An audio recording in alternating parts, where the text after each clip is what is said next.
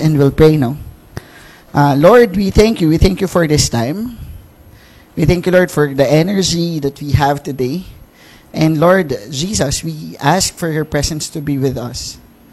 Lord, we ask that your power through the Holy Spirit, Lord, will manifest this morning and it will change, Lord, great things in our life. Thank you for who you are. Thank you for every lives that are here. In Jesus' name we pray. Amen and amen. This week po that the government declared already that we are in alert level 1. No? Meaning everything can be, almost everything is in 100%. No? So most likely po the church will be open for more seats available for us the following week. Mukhang di na po tayo ganito kalayo. Sabi ko po sa kanina kausap ko, edi kuya magbabago na tayong setup. Oo, pwede mo na akbayan yung katabi mo. Pero ganun. so medyo malayo pa din. Pero at least you will at least be closer to each other on the following weeks, uh, following stringent rules still and regulations that are given by the government to us. So sa mga nasa online po, alam ko, and uh, nagre-reduce na rin yung number natin of our viewers online. Most likely, nagpupunta na rin po talaga ng physical yung karamihan. So we are inviting you sa mga nasa online to be with us here in our church. No, uh, The church will be accommodating um, um, as many as possible already. Uh, antabayanan lang po natin announcements within the week. So today po, we are starting a series. We are starting a series and it is titled um, Living Hope. Ayan. And we will be reading today from 1 Peter chapter 1. Sige, if you can flash it on the screen. Sabi niya dito, um, medyo maingay po yung monitor speakers. Ang sabi niya dito in 1 Peter chapter 1, we'll start in verse 3. Ang sabi niya dito, Praise be to the God and Father of our Lord Jesus Christ. In His great mercy, He has given us new birth into a living hope through the resurrection of Jesus Christ from the dead. Hindi pa. Maagang natapos. okay. And into an inheritance that can never perish, spoil, or fade. The inheritance is kept in heaven for you. In verse 5, ang sabi niya, who through faith are shielded by God's power until the coming of the salvation that is ready to be revealed in the last time. In all this you greatly rejoice, though now for a little while you may have had to suffer grief in all kinds of trials. This have come so that the proven genuineness of your faith of greater worth than gold, which perishes even though refined by fire, may result in praise, glory, and honor when Jesus Christ is revealed. In verse 8 to 9, though you have not seen him, you love him. And even though you do not see him now, you believe in him and are filled with an inexpressible and glorious joy, for you are receiving the end result of your faith, the salvation of your souls. Babasahin ko po sa Tagalog.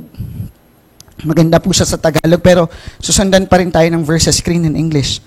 Ang sabi niya dito, pasalamatan natin ang Diyos at Ama ng ating Panginoong Heso Kristo. Dahil sa laki ng habag niya sa atin, tayo'y binigyan niya ng isang panibagong buhay sa pamamagitan ng muling pagkabuhay ni Heso Kristo mula sa libingan at ito ang nagbigay sa atin ng buhay na pag-asa. Can we say it? Buhay na pag-asa. Makakamit natin ang isang kayamanang di masisira, walang kapintasan, at di kukupas na inihanda ng Diyos sa langit para sa inyo. Sapagkat kayo sumasampalataya, iingatan kayo ng kapangyarihan ng Diyos habang hinihintay ninyo ang kaligtasang iyan na ihahayag sa katapusan ng panahon. In verse 6, ito'y dapat ninyong ikagalak kahit na maaaring magdanas muna kayo ng iba't ibang pagsubok sa maikling panahon. Ang gintong nasisira, ang gintong nasisira ay pinaparaan sa apoy upang muling malaman, upang malaman kung talagang dalisay. Gayun din naman ang inyong pananampalataya na higit na mahalaga kaysa ginto ay pinaparaan sa pagsubok upang malaman kung ito'y talagang tapat. Sa gayon, kayo'y papupurihan, dadakilain at pararangalan sa araw na mahayag si Heso Kristo. Hindi ninyo siya nakita kailanman ngunit inibig na ninyo. Hindi pa rin ninyo siya nakikita hanggang ngayon, ngunit sumasampalataya na kayo sa Kanya. Dahil dito ay nag-uumapaw na sa inyong puso ang kagalakang di kayang ilarawan sa salita, sapagkat tinatanggap na ninyo ang bunga ng inyong pananampalataya, ang inyong kaligtasan. We are reading from 1 Peter, unang Pedro, at ang nagsulat po nito ay halatang halata, no? Pero let us not be fooled always by that, no? Um, minsan, kunyari, 1 John, 2 John, 3 John, we have to verify. Maraming John sa Bible. You have the John the Elder, you have the John the Beloved, the John the Apostle, and there are many other Johns, no? So, um, minsan madali lang nating sabihin na, ah, ang nagsulat ito si John. Pero ito po, itong librong to, eh, ay isa sa mga maliliit, no? Na librong nasulat ni Pedro. At ito yung 1 Peter. Peter the Apostle. And it isn't confused to any other Peter. Um, mo- most likely, legitimate, no? Nakuha talaga na si Peter to. Many scholars are verifying that. Na si Peter yung nagsulat. And we know that Peter died during Nero's reign. Emperor Nero's reign. Um, so, he was martyred during that time. And the time of the writing of First Peter, of course, hanggang sa time lang siya ni Nero. So, the, the assumption is that First Peter was written for those who are persecuted during the reign of the angry king, no? of the mad king na si Nero. At ah, si Nero siya yung pinaka parang baliw eh, no? out of all the Roman emperors. Ah, sinunog niya yung buong city, yan. And ah, amazingly, he ended up suiciding, no? Nag-suicide siya. Kasi ah, in our world history, alam niyo ba yun na si Nero nag-suicide dahil kinalaban siya ng mga senators niya. Ayan.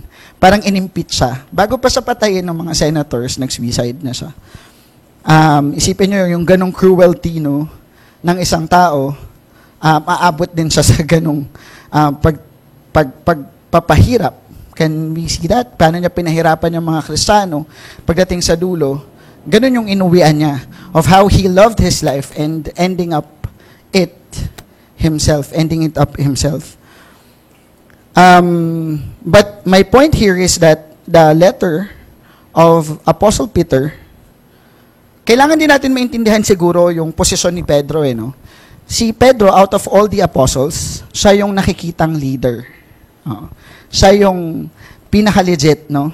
Si Paul, marami siyang letter na sinulat para ipagtanggol yung sarili niya. Pero si Peter, hindi niya kailangan magsulat because everyone believes in the authority of Peter. Oo, hindi na kailangan ng commendation, hindi na kailangan ng proof because they know that Jesus is closest to Peter. No? That Jesus, si Paul kasi hindi masyado eh dahil hindi naman sila nagtagpo ni Jesus. So maraming pagkakataon para questionin siya. Pero pagdating kay Peter, siya yung pinag-iwanan ng simbahan eh. Into this rock I will build my church, 'di ba? Si Peter rin yung naglakad sa tubig, hindi ba? Si Peter din yung sumalubong. Kaya yung mga papansin, talagang may mga nakukuha din, hindi ba? Si Pedro kasi kilala natin sa papansin, di ba? Siya rin, isipin ninyo ha, yung leader, siya yung sinabihan ni Lord ng, Oy, satanas. Sabi niya, huwag kang magsalita ng ganyan. Pero, sino si Peter pagdating sa dulo? Ah, siya yung pinaka nag-lead out of all the apostles. No? Siya yung sinabihan ng apostol. Siya yung pinangalanan noon. And um, that's why um, we can really, no, we can really look at the letter of Peter as a very convincing letter to those Christians, no, who are being persecuted, who are being persecuted uh, during this time of Nero's persecution, Nero's reign. And um, ang ganda po nung letter. Okay, alam na natin yung background. It is about the persecution of the Christians during the time of Nero. And some would say, Kuya, Pastor, lagi na lang persecution, paghihirap, ganyan. Alam niyo po kasi, whenever we look at the Bible, talagang puro ganun yung ina-address eh, hindi ba?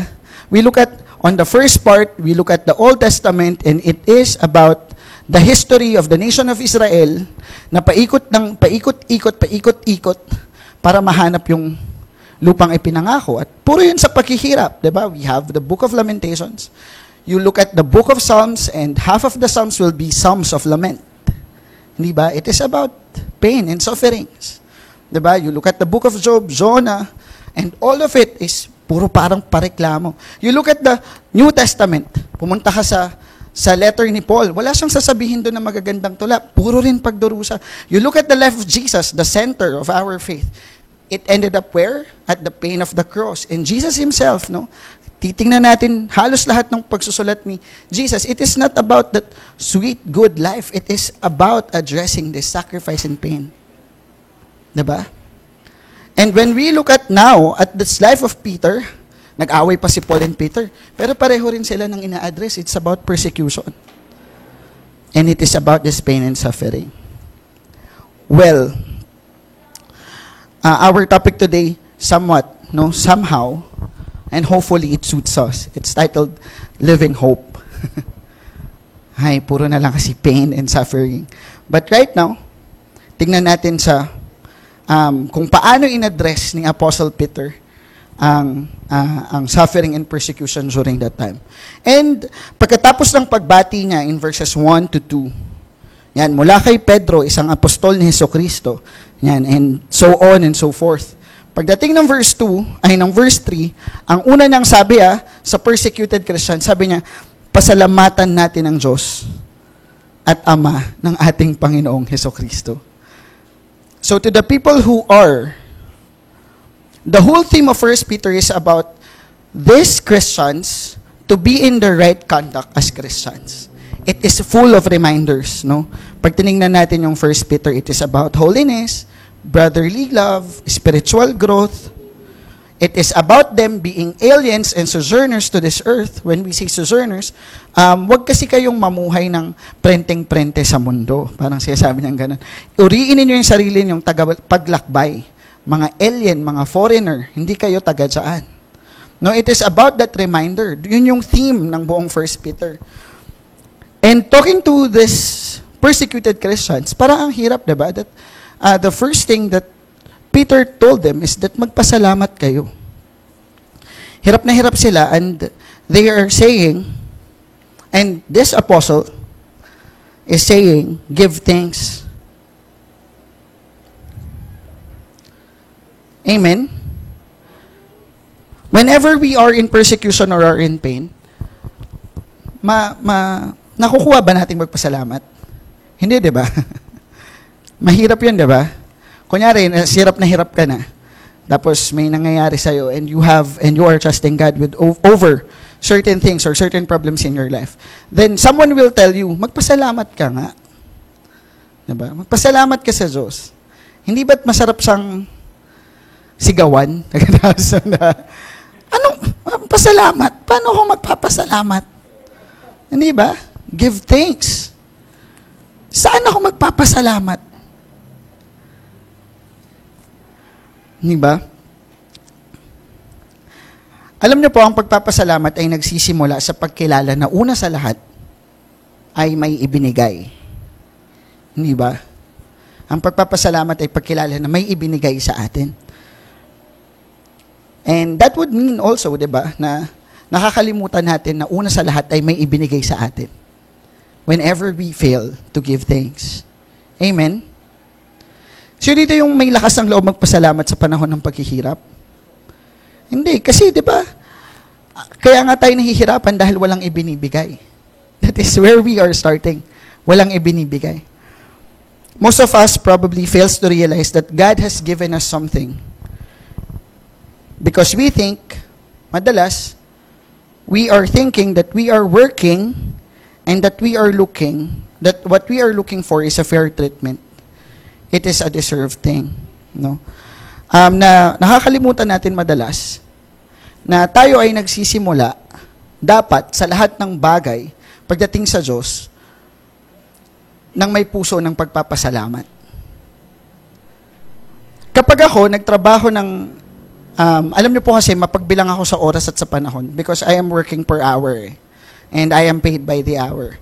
So, ako, ang bilang ko lagi is um, nakailang oras ako in every cut-off. Parang ganun, nakailang oras ba ako? Ganyan.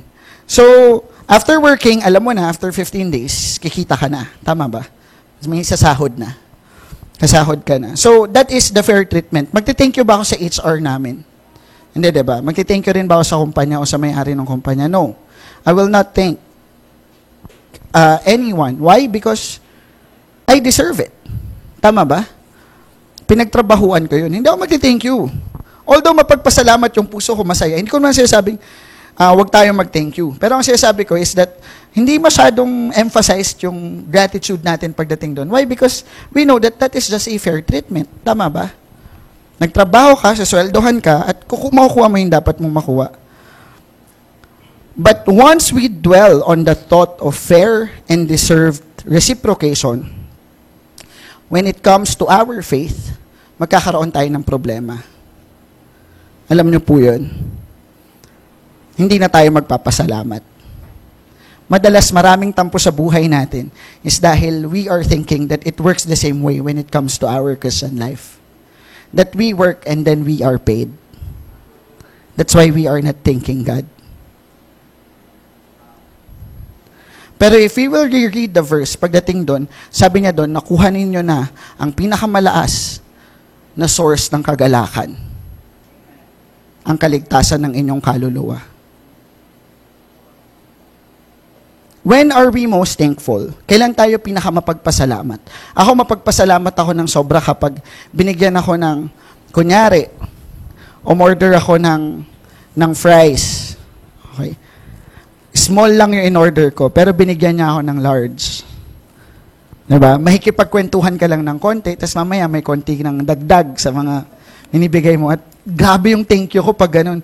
Thank you po talaga, thank you. Why? Because it isn't fair. Hindi siya patas. May ibinigay siyang sobra na dapat ay para sa kanya. And that is when we are most grateful. When we realize that there is something that was sacrificed in order to give us, no, in order to be given to us. And when it comes to our life, and when it comes to the salvation of our souls, we have to realize that we cannot do anything to deserve it. And that we shall always start with an overflow of thanksgiving because we are given something that we do not deserve. Kunyari, bumili ako ng isda sa palengke, apat na daan ng kilo, hindi ba? Binigyan niya ako ng isang kilo, nagbayad ako ng apat na daan, aalis ako ng yung mukha, ganyan lang. Tama? Kuha, mili, di ba? Tapos kuha na ng iba. Pero kunyari, nakipagkwentuhan ako ng konti, ayan, nagtanong ng konti, ngumiti ng konti, at binigyan niya ng tatlong daan lang ang isang kilo, imbis na apat na daan sa isang kilo. Aalis ako, kukunin ko yung bag o yung plastic at magpapasalamat ako ng mga dalawang beses. Salamat, suki, ha? Salamat, salamat. At siguradong sa susunod na pagkakataon, babalik ka doon. Dahil kahit papano ay susubok kang bumawi. At aalis ka ng masaya at nagpapasalamat ang puso. Because there was an unfair treatment, but it favored you. It favored us.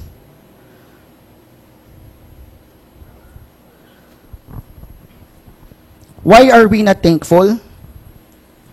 Kasi minsan ang iniisip natin is ang relasyon natin sa Panginoon ay fair deal. Nagtrabaho ako at makukuha ko yung sahod sa pinagtrabahuan ko. Why are we not thankful? Because sometimes we think that what we deserve, we are not getting. Bakit hindi tayo nagpapasalamat? Kasi minsan ang iniisip natin is kung ano yung karapat-dapat na para sa atin ay hindi natin nakukuha.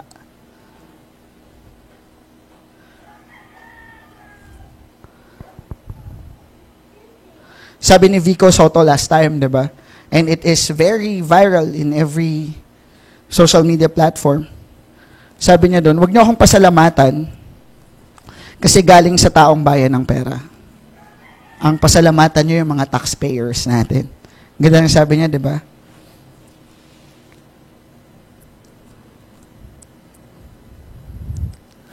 It is from the people that shall go to the people. Very good po. Ba? Bakit ako magpapasalamat sa isdang binili ko sa tapat na presyo, eh sigurado namang kumita na rin siya doon. Di ba? But thanksgiving will overflow when we appreciate the discount. Thanksgiving will overflow once we appreciate the undeserved part. Ma-appreciate natin kapag nakita natin yung mga nakuha nating bagay na hindi natin deserve.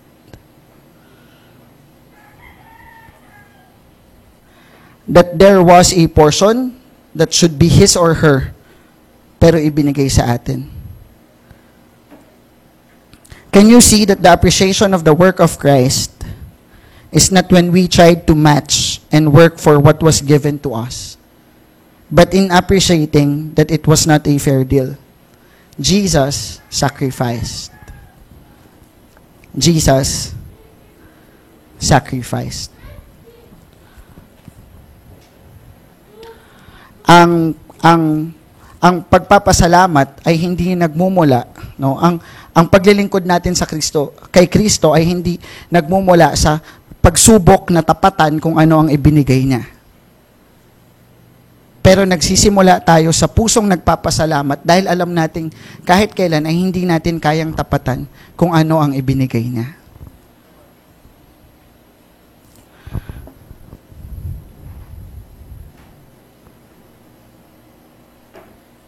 We have to settle it in our heart, church, that we are doing what we are doing out of thanksgiving. we are doing what we are doing out of thanksgiving. Iba yung encouragement pag si Aaron yung nag-amen. Mm-hmm. Buti pa si Aaron.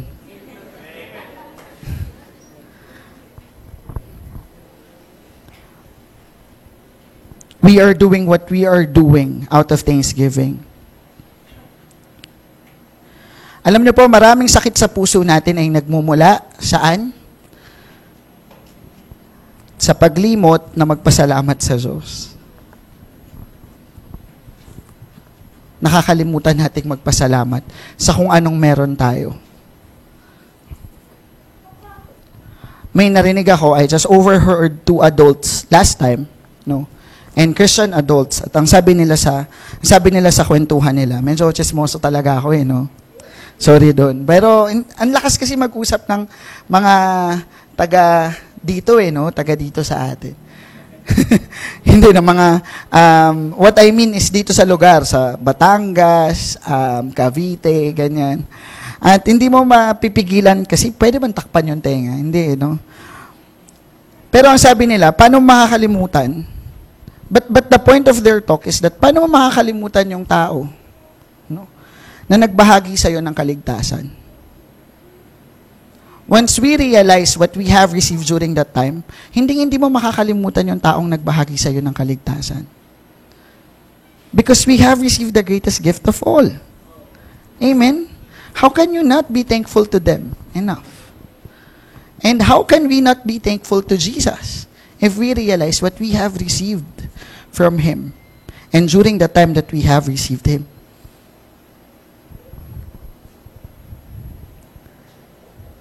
Sabi nila magkakaproblema, pero malamang sa malamang, hindi natin makakalimutan. When was the last time that we are thankful to God? Mas marami po kasi tayo minsan na parang reklamo eh, no? God, dapat kasi, dapat kasi. Dapat kasi. Lord, bakit hindi? Bakit hindi? At bakit hindi? At kapag tinanong mo yon, siguradong hindi yun masusundan ng Lord, thank you. Kasi yung Lord, thank you is acceptance of where you are and who you are right now. How thankful are we today How thankful are we from the changes that He caused in our life? Gaano tayo mapagpasalamat sa binago niya sa buhay natin? When is the last time that we thought of kung sino tayo nang wala si Kristo. Sino ako kung wala ako dito ngayon?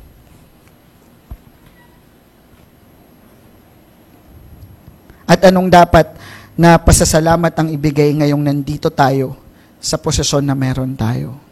Yes, there might be many problems. Yes, there might be many pain. No.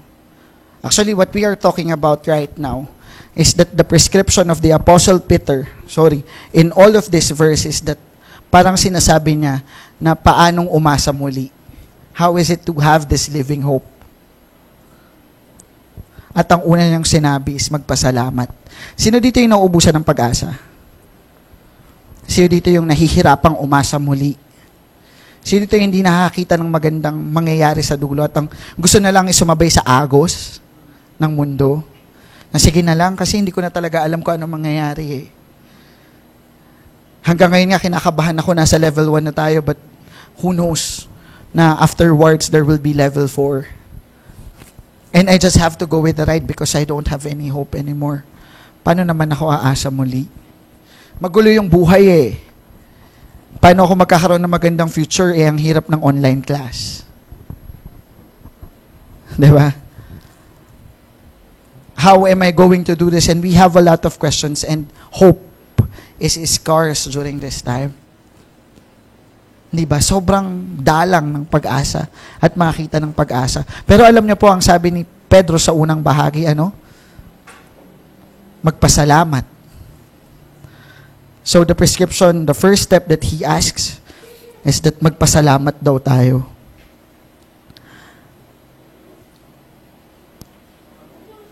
Imagine the context of the letter that they are going through the persecution of the most evil emperor of all the Roman time. Persecuting them, but the letter tells them, first, thank God. Napakahirap ng sinabi ni Peter, kasi nung sinabi niya to, parang inubusan niya tayo ng rason para magreklamo, hindi ba? Para hindi magpasalamat.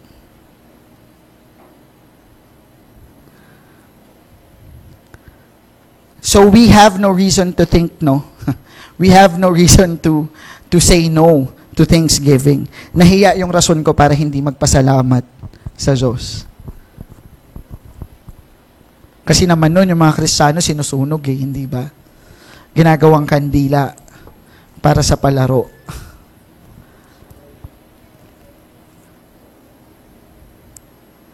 Alam niyo po, honestly, there are expectations that rise. Merong mga expectation na nakakatuyo talaga. At meron yung mga expectation na nakakamatay. Pero yung expectation na nakakamatay, alam nyo po, ito yun eh. Yung you worked, then God works. Magtatrabaho ka, then susuklian ng Diyos. Pero alam nyo po, ang tama, At yung magtuturo sa atin ng pasasalamat is ganito. God worked, then we work. Can you see the difference? We start with the finished work of Christ. We start with the finished work of Christ. Saka tayo magpapasalamat at magdudulot yun ng pusong maglilingkod sa Kanya. Hindi yung magtatrabaho tayo para sa dulo ay magpapasalamat tayo sa sasahurin natin mula sa Diyos.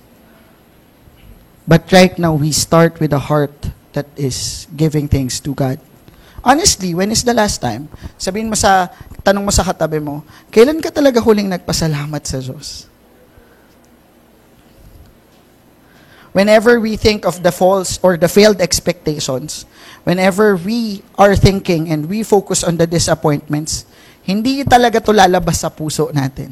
And I found that personally na hindi ako makapagpasalamat sa Diyos dahil, Lord, tapatan mo naman yung ginagawa ko. Hindi ba? Minsan may ganun tayong iyak. Lord, ginagawa ko naman lahat eh. Nagtatrabaho ako ng maayos. Nagiging tapat ako dito, nagiging tapat ako saan. But I am not receiving what I know I deserve. But you know, we have to start with God. We have to start with the finished work of Christ. And from there, we work.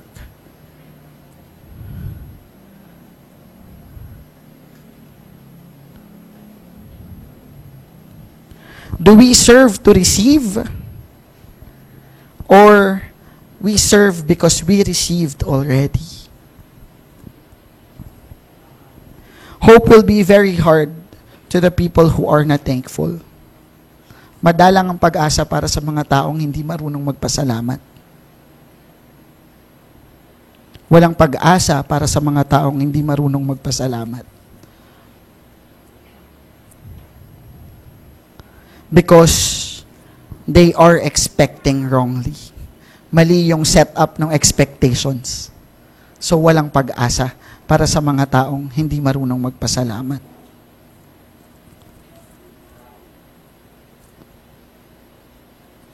Malungkot kapag, alam niyo po, ang problema kapag, sino po dito yung mahilig mag-budget? Honestly po ako ngayon, sa adulting life ko, feeling ko, isa yun sa mga expertise ko. Opo. And many people will see me, no? May maliit akong notebook, kulay blue. Pag yun, alam nyo na po, puro, puro budget yun. Ganyan. At madalas nalulungkot ako kapag um, namimit ko lang yung budget ko. Okay? Ang gusto ko kasi lagi, below the budget. Para may matitira pang konti for the allowance, no? Pero, alam niyo po yun, hindi na ako masaya kapag namimit ko lang yung budget ko. That's the problem. That's the problem. Mahirap na ako pasayahin pagdating doon. Kaya tuwang-tuwa ako sa discount vouchers, ganyan. Sa mga konting tawad. Hindi naman po ako mahilig tumawad sa mang ipit. Sa totoo lang. Kasi sabi ko, ano ba yan? Mas mahirap na nga yung buhay nila, kukunan ko pa. Parang ganoon, di ba? So, minsan bumalansi tayo pag tumatawad, ha? Meron po kasi mga kilala, pag tumawad, kalahati agad eh. kasi wala tayo sa kalahati agad eh. 20 yun, ang tawad, 10 agad. Parang sobra naman na. Parang wow. Pero magulat ka, 10 niya nga nakukuha. Ayan. Hindi ko po siya sabing nanay ko to minsan, pero ayan, minsan sa kanya ko nakukuha yan. Napakahusay pagdating sa ganyan. Pero what what I mean to say is that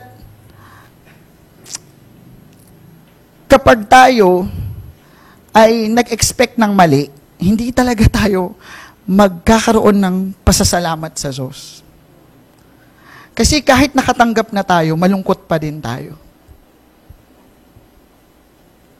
Kapag nagsimula tayo sa maling expectation, we will not be able to cultivate a thankful heart.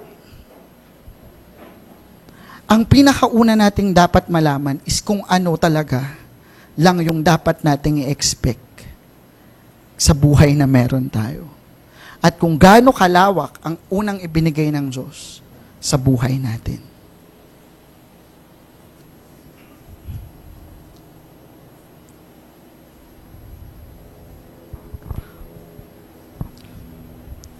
Hope will be very hard to those people who are not thankful. Nakakatuyo ng pag-asa yung frustrations. At makikita natin to kapag sinabi nating, dapat kasi ganito yung nangyari. Dapat kasi yung ganito yung ginawa ng Diyos. Meron na po ba tayong ganitong thoughts minsan? Dapat kasi ganito yung nangyari.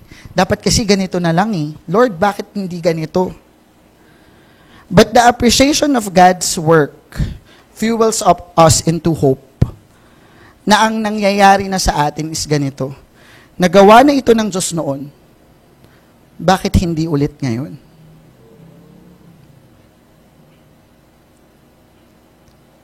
So we have to change the questions that we are asking from the Lord. Na hindi na dapat kasi ito yung nangyari. Bakit hindi ito yung nangyari? But a thankful heart will say, nagawa na to ni Lord dati. At pwedeng gawin niya ulit ito ngayon.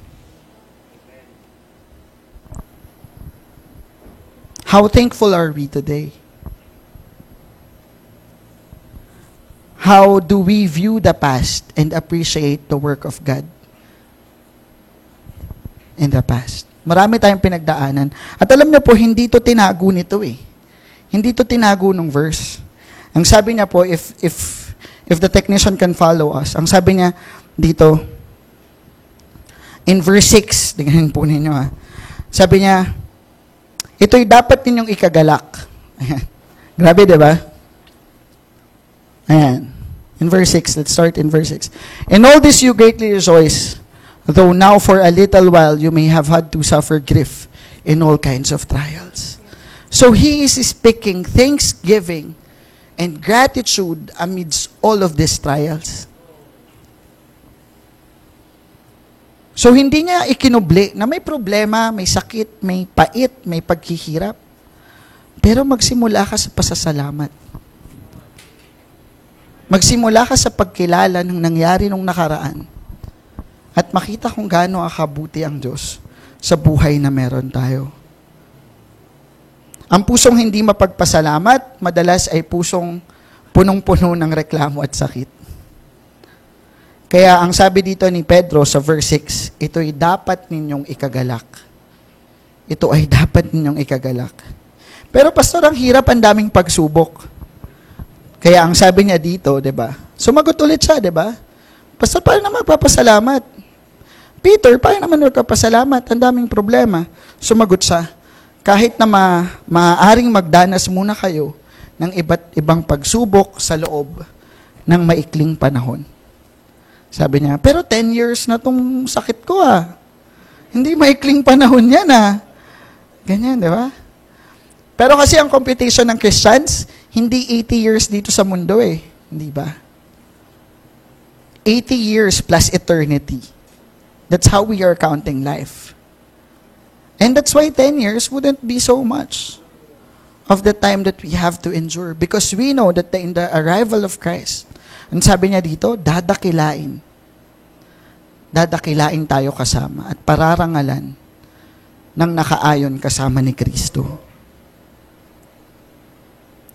Alam niyo po, following his thoughts, napakahusay nung pagkakasulat ni Apostol Pedro dito. Sabi niya, ay pinadaan tayo sa pagsubok upang malaman kung tayo ay totoo at tapat. Ang ganda po tingnan yung pagsubok sa mata ni Pedro. Ang sabi niya dito, This have come, this all kinds of pain, this all kinds of trials, sabi niya, they have come so that the proven genuineness of your faith, of greater worth than gold, which perishes even though refined by fire, may result in praise, glory, and honor when Jesus Christ is revealed. Ang sabi niya, yung pagsubok na meron tayo is, is for a little time and it is for a good cause. So that you will be tested and that in time you will be honored with Jesus. Ang tinitingnan natin, if we will follow the verse in verse 8, ang sabi niya dyan, is that inibig na natin si Jesus kahit hindi pa natin nakikita. At ang sabi niyang susunod is, inibig nyo na siya kahit ngayon ay hindi nyo pa rin siya nakikita. Hindi natin nakita, hindi natin nakikita, pero iniibig natin and we are expected to have faith, manampalataya sa kalagitnaan ng lahat. Ang hirap kasi ng pag-ibig na sinusubok sa atin eh, no? Pag-ibig na hindi pa nakakakita.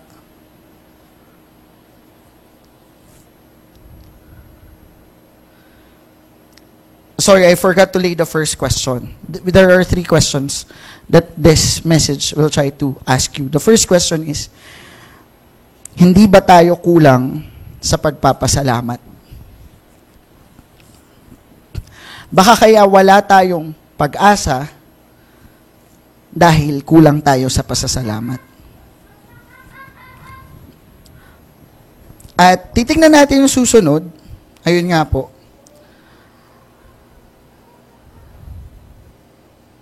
In verse 6, balikan natin yung verse 6. Ang sabi niya dyan is that, ah, sorry. Ayan.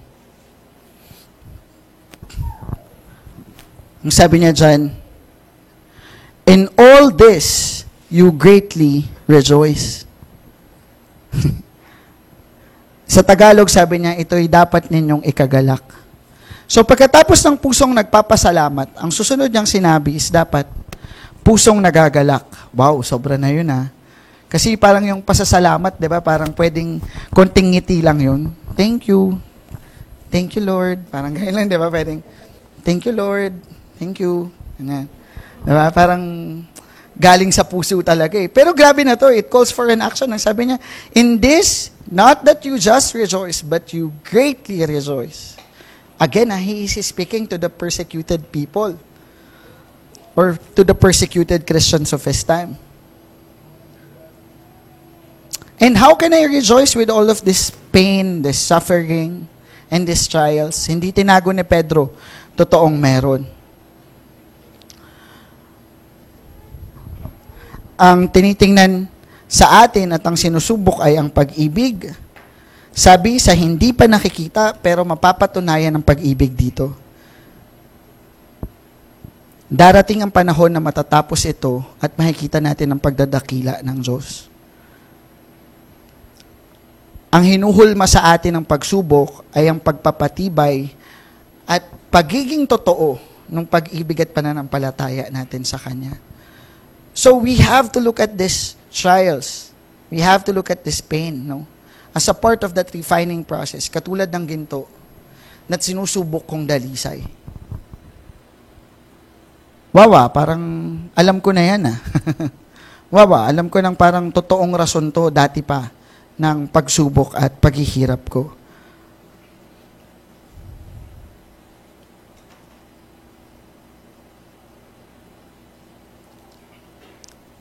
So how how thus the apostle Peter tried to reconcile no itong pasasalamat, itong kagalakan kasabay ng pagsubok. Hindi ba? Para kasing naglalaban sila eh. Napapansin niyo po ba yun?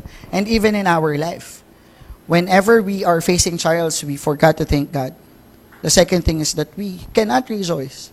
Alam nga namang pilitin ko, magbaliw-baliwan ako dyan na parang may problema nga eh. Paano naman ako sasaya? Hindi nga talaga masaya at mahirap nga itong sitwasyon. We can only found the hope in this current situation. Kulang na lang po ay palitan na natin yung point na to ng pagkakontento. Okay? Peter is actually saying that you have to appreciate the past. You have to appreciate what has happened and what God has done for you, the finished work of Christ. And secondly, you have to understand that wherever you are right now, you have to be contented to that. Kailangan nating makakita ng rason dito at makontento sa kung nasaan tayo.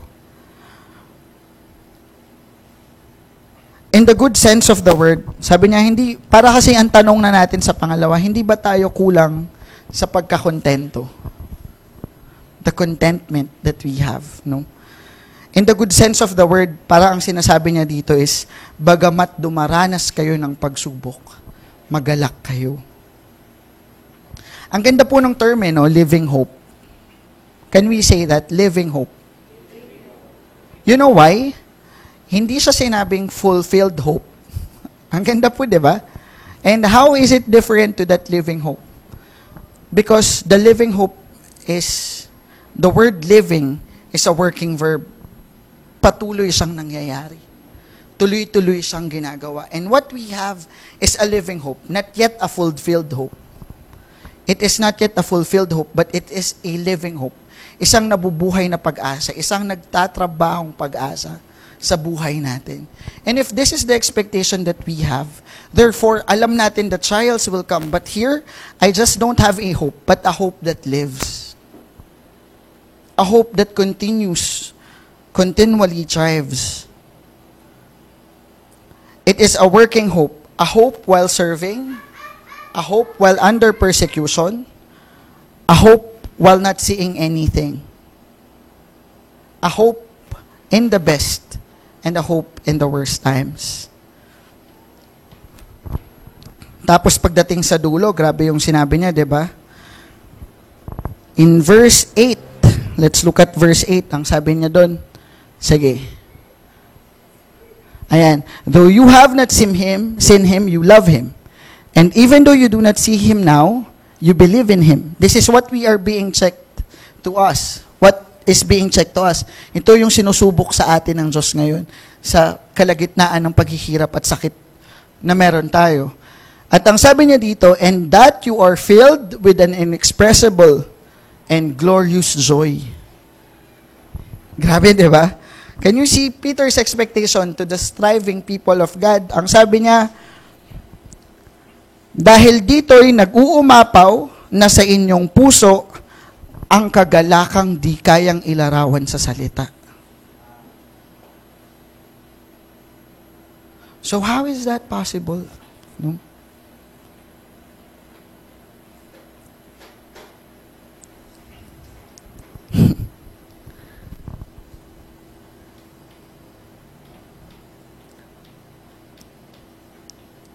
Nakakagulat po ito and I found it very demanding.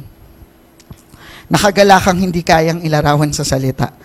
'Di ba? Kasi pag pag nasa pagsubok hanggang ngiwi lang talaga tayo eh, tama ba? Hanggang ngiwi lang tayo, smirk. Di ba? But ang sabi niya dito, kagalakang hindi alam kung saan nanggaling. But again, he reminded us, we received the best already. And that is the salvation we received from Christ. That is enough to drive us to endure and to enjoy. There is another thing that I would like to point out with the word living hope. With the words living hope.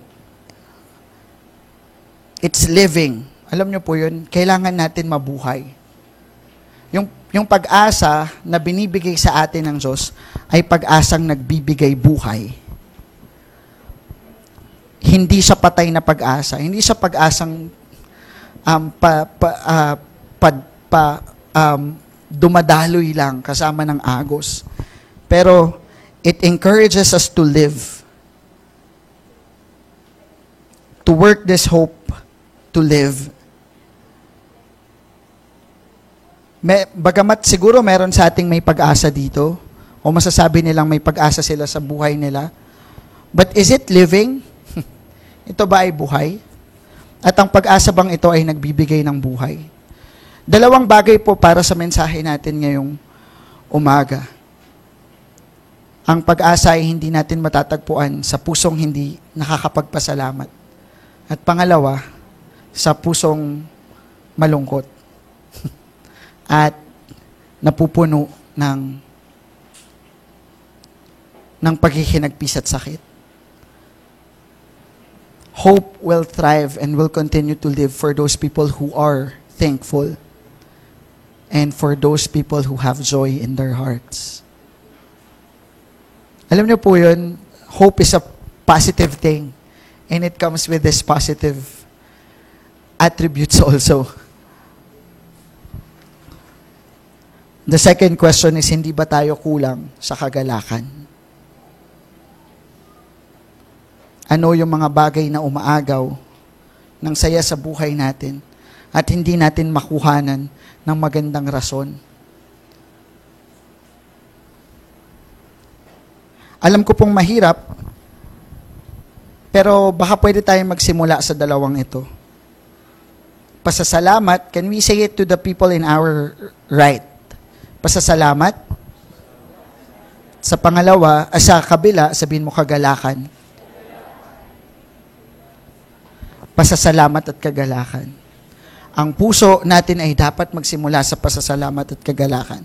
At pag meron tayo nito, mabubuhay yung pag-asang meron tayo. Can we see? We will feed them with thanksgiving and with joy. We will fill, fill, feed it with that. Napakahirap po ng pag-asa kung wala tayo nito. And today, if we are dry,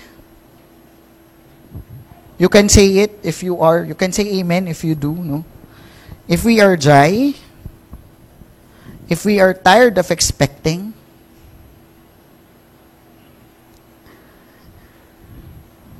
if we are tired of hoping for more, we have to remember that we have received the best already.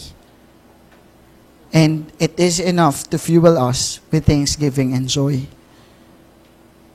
Alam niyo po, ang prayer ko is that tuwing gigising tayo ng umaga, hindi to isang tuyong umaga. Kundi isang umaga na katulad ng pagsikat ng araw ay nagbibigay ng pag-asa sa bawat isa. Meron ba dito yung pagising sa umaga, thank you Lord, and we really thank God for the day. Or we are just gigising tayo at sabi, trabaho na naman. Kailan ba matatapos to? Di ba? I pray that in every morning, we are still expecting, Lord, I'm excited for the best that is coming. That ang hininga natin ay puno ng pasasalamat at ang pin- pagpintig ng puso natin ay pagtalon sa kagalakan. Who misses that feeling? Sinong nakakamiss ng feeling na yan?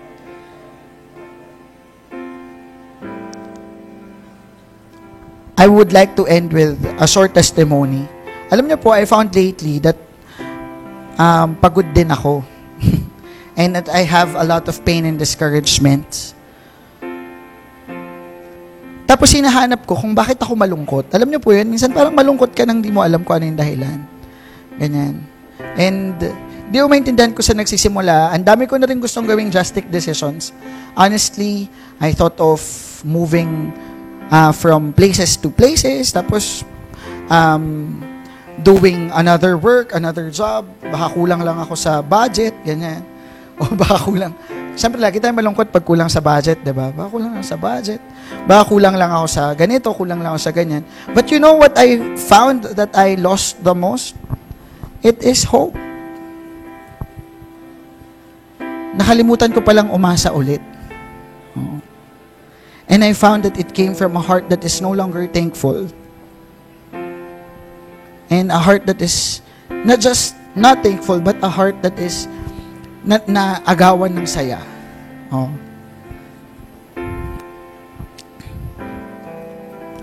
Ang hirap mabuhay ng walang pag-asa. Amen? Mahirap mabuhay ng ikaw lang ang yung hangganan ng sarili mo. And that we are no longer looking for God and for someone and expecting for someone to save us. Hindi ba?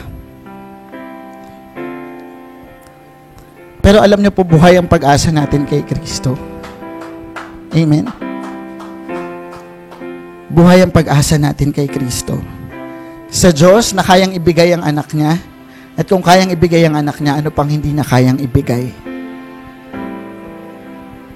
Anong pag-asa ang ipinanakaw na natin? Can we ask that to ourselves?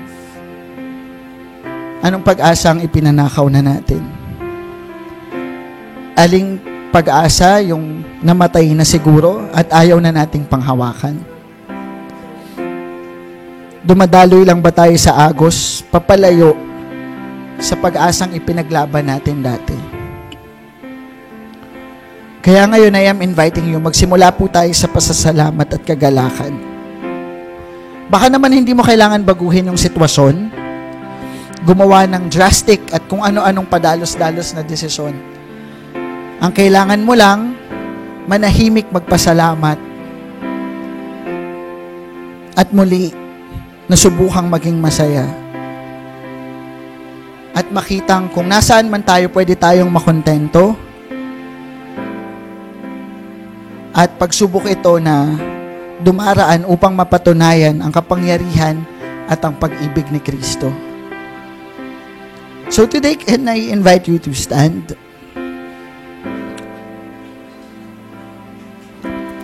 And I would like you to take this time to bow, close our eyes.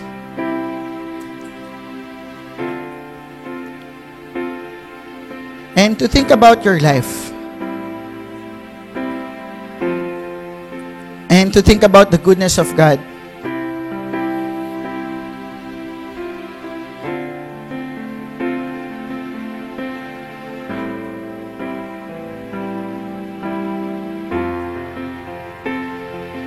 To think about the goodness of God up until you will be able to say ng voluntaryo sa puso natin. And I wouldn't like to command this.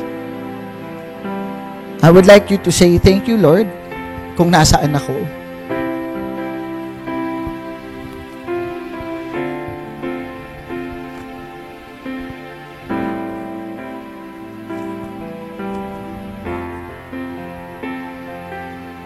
Kahit ihinga lang natin to. Let's try to start cultivating a heart that is thankful.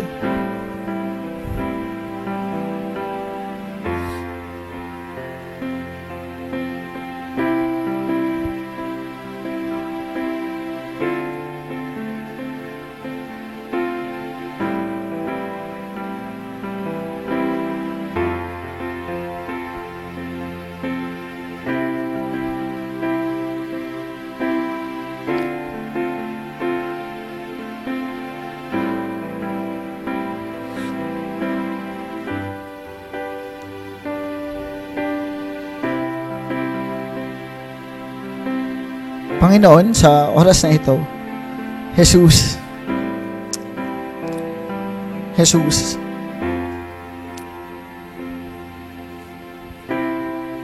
maraming bahagi sa buhay namin, yung nalimot namin, yung kabutihan mo.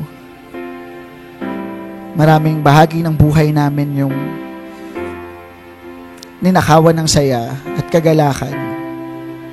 Ang puno, ang puso namin marahil, Panginoon, ay puno ng sakit, puno ng pait at pagrereklamo. Pero tulungan mo kaming magsimula sa pusong nagpapasalamat sa inyo. Ipaalala mo sa amin na mabuti kang Diyos higit sa lahat. Na nandito kami dahil sa biyaya at sa awa mo. Ipaalala mo sa amin na mabuti ka sa kalagitnaan ng lahat ng pagsubok. At hindi mo ito idinulot para sa masama, kundi idinulot mo para sa kadakilaang darating sa buhay ng bawat isa. If we are forgotten how good you are, God, remind us.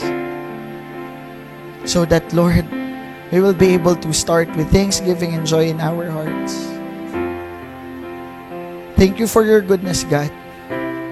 And we pray, we pray that, Lord, you will plant and seed hope again in our hearts. Lord, mahirap, ang hirap mabuhay ng walang pag-asa. Ang hirap mabuhay ng kami lang ang hagkanan ng sarili namin. Kaya dumudulog kami sa inyo at hinahangad na samahan mo kami. At muli, Panginoon, ay mag-apoy ang pag-asa sa buhay namin. Muli kaming maniniwala sa kapangyarihan mo na kayang bumago, kumilos sa buhay namin at sa buhay ng iba.